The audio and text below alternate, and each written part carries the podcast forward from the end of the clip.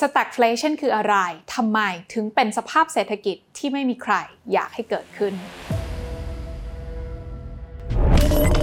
ขอต้อนรับเข้าสู่รายการลงทุนแมนจะเล่าให้ฟังสนับสนุนโดยแอป Blockdit อยากได้ไอเดียใหม่ๆลองใช้ Blockditปกติแล้วการเกิดภาวะเงินเฟ้อแบบอ่อนๆที่ควบคุมได้ถือเป็นสัญญาณที่ดีค่ะเพราะนั่นหมายความว่าเศรษฐกิจกำลังขยายตัวแต่หากเงินเฟ้อนั้นอยู่ในอัตราที่สูงมากและเศรษฐกิจไม่ได้ขยายตัวตามมาด้วยนั่นหมายความว่าเรากำลังเข้าสู่ภาวะที่เรียกว่า Stagflation Stagflation เกิดจากการรวมคำกันระหว่าง Stagnation ที่หมายถึงภาวะเศรษฐกิจชะลอตัวหรือว่าเติบโตน้อยซึ่งโดยทั่วไปนั้นจะน้อยกว่า 2% ต่อปีและ Inflation ที่หมายถึงภาวะเงินเฟ้อซึ่งคำว่า Stagnation นั้นจะแตกต่างจากคำว่า Recession ตรงที่ Stagnation จะหมายถึงอัตราการเติบโตทางเศรษฐกิจที่เติบโตน้อยจนไปถึงไม่เติบโตแต่คำว่า Recession นั้นจะหมายถึงภาวะเศรษฐกิจถดถอยหรือหมายความว่าอัตราเติบโตทางเศรษฐกิจนั้นติดลบติดกัน2ไตรมาสโดย Stagflation นั้นนะคะจำเป็นที่จะต้องมี3องค์ประกอบนี้เข้าด้วยกันองค์ประกอบแรกคือภาวะเงินเฟ้อภาวะเงินเฟ้อที่ว่านี้จะเกิดจากการที่ราคาสินค้าโภคภัณฑ์ปรับตัวสูงขึ้นส่งผลต่อต้นทุนการผลิตในอุตสาหกรรมและผลักดันให้มีการปรับราคาสินค้าตามมาทำให้เกิดภาวะเงินเฟ้อขึ้นในระบบเศรษฐกิจองค์ประกอบที่2คือเศรษฐกิจเติบโตน้อยโดยเราสามารถวัดได้จากอัตราการเติบโตของ GDP ที่ลดต่ำลง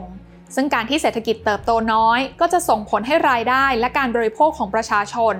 รายได้ของผู้ประกอบการและการจ้างงานในภาคเศรษฐกิจชะลอตัวลงตามไปด้วยและองค์ประกอบสุดท้ายคืออัตราการว่างงานที่สูงขึ้นเศรษฐกิจที่ชะลอตัวลงทำให้เกิดการเลิกจ้างในระบบเศรษฐกิจอัตราการว่างงานจึงสูงขึ้นส่งผลกระทบต่อการบริโภคของครัวเรือนที่ชะลอตัวลงสิ่งที่ทำให้ Stagflation นั้นเป็นภาวะเศรษฐกิจที่น่ากังวลก็เพราะว่าเป็นปัญหาที่แก้ยากและใช้เวลาในการฟื้นตัวนานโดยปกติแล้วอัตราเงินเฟ้อกับอัตราการว่างงานมักจะเป็นตัวเลขที่สวนทางกันเสมออย่างเช่นอัตราเงินเฟ้อที่สูงขึ้นสินค้ามีราคาแพงขึ้นซึ่งเกิดจากการที่ผู้บริโภคนั้นมีกำลังซื้อเศรษฐกิจเติบโตจึงทำให้อัตราการว่างงานนั้นลดลงโดยถ้าหากธนาคารกลางนั้นมองว่าอัตราเงินเฟ้ออยู่ในระดับที่สูงเกินไปก็อาจจะเข้ามาแก้ปัญหาได้ด้วยการขึ้นอัตราดอกเบี้ยนโยบายเพื่อที่จะชะลอความร้อนแรงของเศรษฐกิจในทางกลับกันถ้าเศรษฐกิจอยู่ในช่วงถดถอยหรือ recession และมีอัตราการว่างงานสูงความต้องการของผู้บริโภคก็จะไม่มากอัตราเงินเฟ้อก็จะยังอยู่ในระดับต่ำโดยถ้าหากธนาคารกลางนั้นมองว่าอัตราการว่างงานอยู่ในระดับที่สูงเกินไปก็อาจจะเข้ามาแก้ปัญหาได้ด้วยการลดอัตราดอกเบี้ยนโยบายเพื่อกระตุ้นเศรษฐกิจและให้เกิดการจ้างงานมากขึ้นแต่ Stagflation คือภาวะที่เศรษฐกิจไม่เติบโต